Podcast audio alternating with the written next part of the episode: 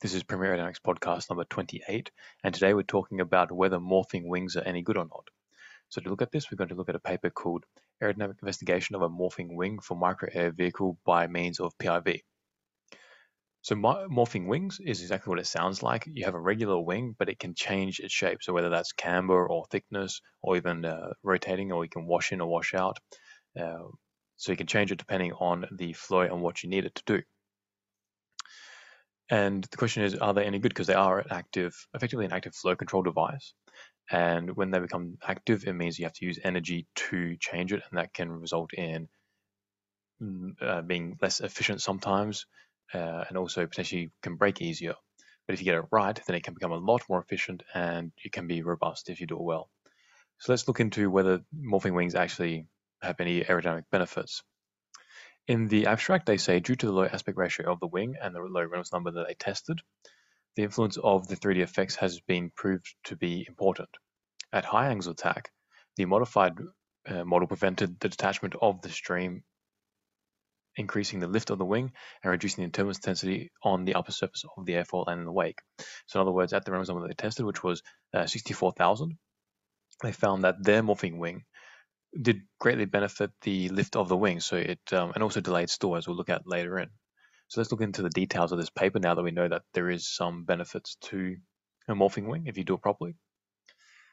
They say they start to introduce the topic. They say the idea of changing the wing shape or geometry in an aircraft to adapt to each aerodynamic condition of a typical mission profile is inspired by the observation of flight in nature and is far from new. So I'm guessing that they mean birds and insects, which they do change, whether their tails change a little bit of geometry or whether they pitch their wings a little bit differently, whether they put their wings at a dihedral angle, for example. Pigeons, if you ever look at a pigeon landing, just look at how it puts its wings. It goes in this V shape. And the reason why they do this is because it does still produce lift, but it makes the pigeon very stable. So even if they do have gusts coming along as they're landing, they're not really phased by it. They can still land very easily in this configuration. Also, their, their tail spreads out a little bit to help them um, achieve a bit more control. So morphing a lifting surface is not that new in the animal kingdom. It's just new to, to us, us human animals. So the wing that they looked at, they had a wing planform which corresponds to a Zimmerman wing type, which consists of two half ellipsoids joined at twenty-five and seventy-five percent of the chord. The planform wing has an aspect ratio of two point three and it is very efficient by its nature. So they have a picture here which shows the Zimmerman type wing. For those of you listening to this, what it is is effectively think of having two ellipses, one which is very has a very high aspect ratio, so it's very oval, the other one which is much more circular. They got the oval one and they cut it in half along the lengthways, and then they stitched that to the other half of the other ellipse effectively, and then they make an entire wing. And the sharper side is on the leading edge and the more circular side is on the trailing edge. So that's how they made the Zimmerman wing. They go on and say the profile of the unmodified wing was an Eppler sixty-one profile. So the Eppler sixty-one profile, if you're not familiar with that, is a curved and it's a cambered wing. It's fairly thin, um, but it's got quite high camber, so it has non-zero lift at zero degrees angle of attack.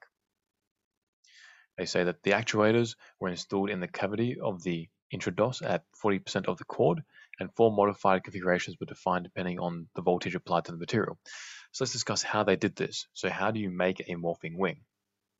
There are a few different methods, but one of the most common is you use a material which is sensitive to electricity. So once you apply a current through the material, it will then um, it will shrink and it will, it will get tenser, and then it will change shape. And this is what they had here. They had something called um, a macro. Um, it's a a uh, proprietary piece of equipment. It was called a macro um, component, and what this does is it's effectively like a piezoelectric um, component. So when you put a, a voltage through it, it shrinks and it contracts, and then you can get a change in shape of the airfoil. So that's how they made this, and they have the morphing models here. And they have some pictures of it, and they had a half model. So they didn't put the entire like little aircraft with the two wings. They just cut it in half and they put they stitched it to the to the wall. And to give you an idea of what it looks like, it kind of looks like a half sparrow. So if you get a sparrow and you, and you um get it halfway like down the middle, the left half is what this looks like. And when they changed the shape of the wing, you can notice that the trailing edge seems to be quite a bit more drooped than the non-modified version. So it does work quite well, it looks like. Now, one thing that's interesting is the wind tunnel that they used. So this thing is tiny. It's um, it has a M A C, mean aerodynamic chord, of less than ten centimeters, nine point three five, which is very small. Um, so it's like four inches. And the wind tunnel that they used had a test section of a three meters by two meter cross section. So it's huge compared to this little thing. So the the blockage ratio would be like zero point zero zero one percent. It's nothing, which is what you want, but most people don't have the cash to be able to run such a small model in such a big wind tunnel. But obviously these people do, so good on them. So going on to the results, they looked at the lift of this little thing. Before we go any further, I just want to talk about um, Premier Aerodynamics. So check out all the instruments we make here at Premier Aerodynamics. We make uh, P I V systems, traversers, and the Atmosphere Hawk. Check them out, link in the description. Check out the courses we put on to make you a better aerodynamicist. We do C F D, theoretical, and experimental. And check out the International Aerodynamics Conference, which is a conference we put on every year for aerodynamicists to get together and talk about aerodynamics. All those links can be found in the description. So onto the results. They found that when they're looking at the modified version, they said that it is also observed that the velocities found in the modified model are greater than the original model. So the flow going over the wing has accelerated more. And this resulted in an increase in lift. The lift and what they have here are some values, and compared to the Eppler sixty-one, which is the unmodified version, the modified version greatly increases lift. So just to give you an idea, at zero degrees angle of attack, the lift coefficient of the Eppler sixty-one is zero point one nine, compared to the modified one, which is zero point three one. So it's a thirty-five percent increase in lift. Actually, more, it's fifty percent increase in lift um, overall. The drag was also lower at zero degrees angle of attack. So for the Eppler, the drag coefficient was zero point one zero two. For the modified version, it was zero point zero seven five. So a twenty-five percent reduction. So it's massively improved this performance at zero degrees angle of attack.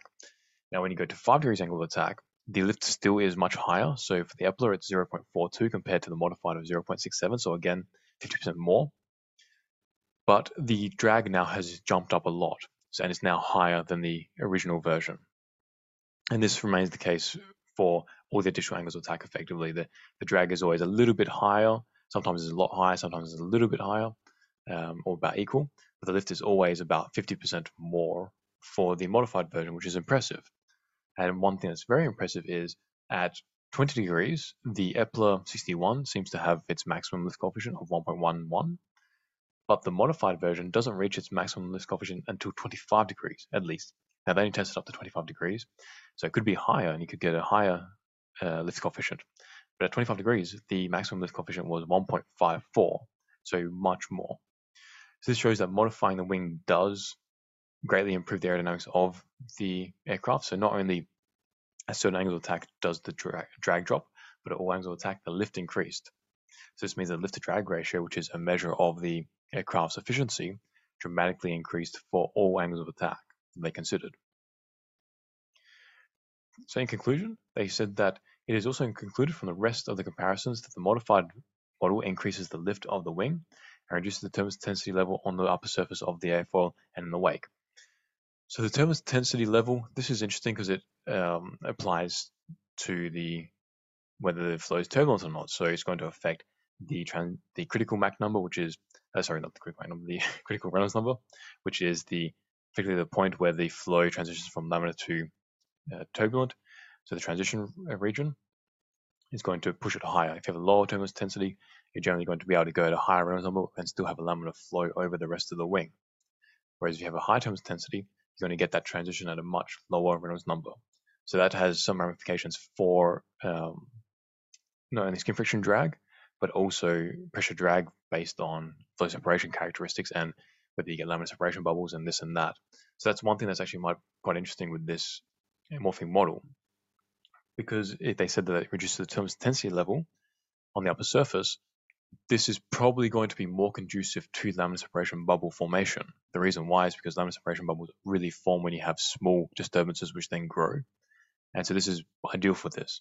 What that means is um, in certain, at certain Reynolds numbers, you're probably going to get a fairly um, inconsistent lift coefficient depending on like what you're doing with the aircraft. If you just go from zero, degree, zero degrees to ten degrees, you get one type of laminar separation bubble formation. When you go from ten degrees to zero degrees, so the other way, the hysteresis is a massive uh, problem. So it can have a, an effect on laminar separation bubble formation. So that's one thing that would be interesting to look at with this. And finally, they say, we conclude that morphing wing configurations provide an augmentation on the global aircraft performance, mainly at high angles of attack. So I thought this paper was pretty interesting. The link is in the description for you if you want to look at it. It's open access. Make sure to like and subscribe to this. Check out everything we do at Premier Aerodynamics. Check out the instrumentation we do. Check out the courses we do. And check out the International Aerodynamics Conference we put on. And I'll see you in the next podcast. Peace out.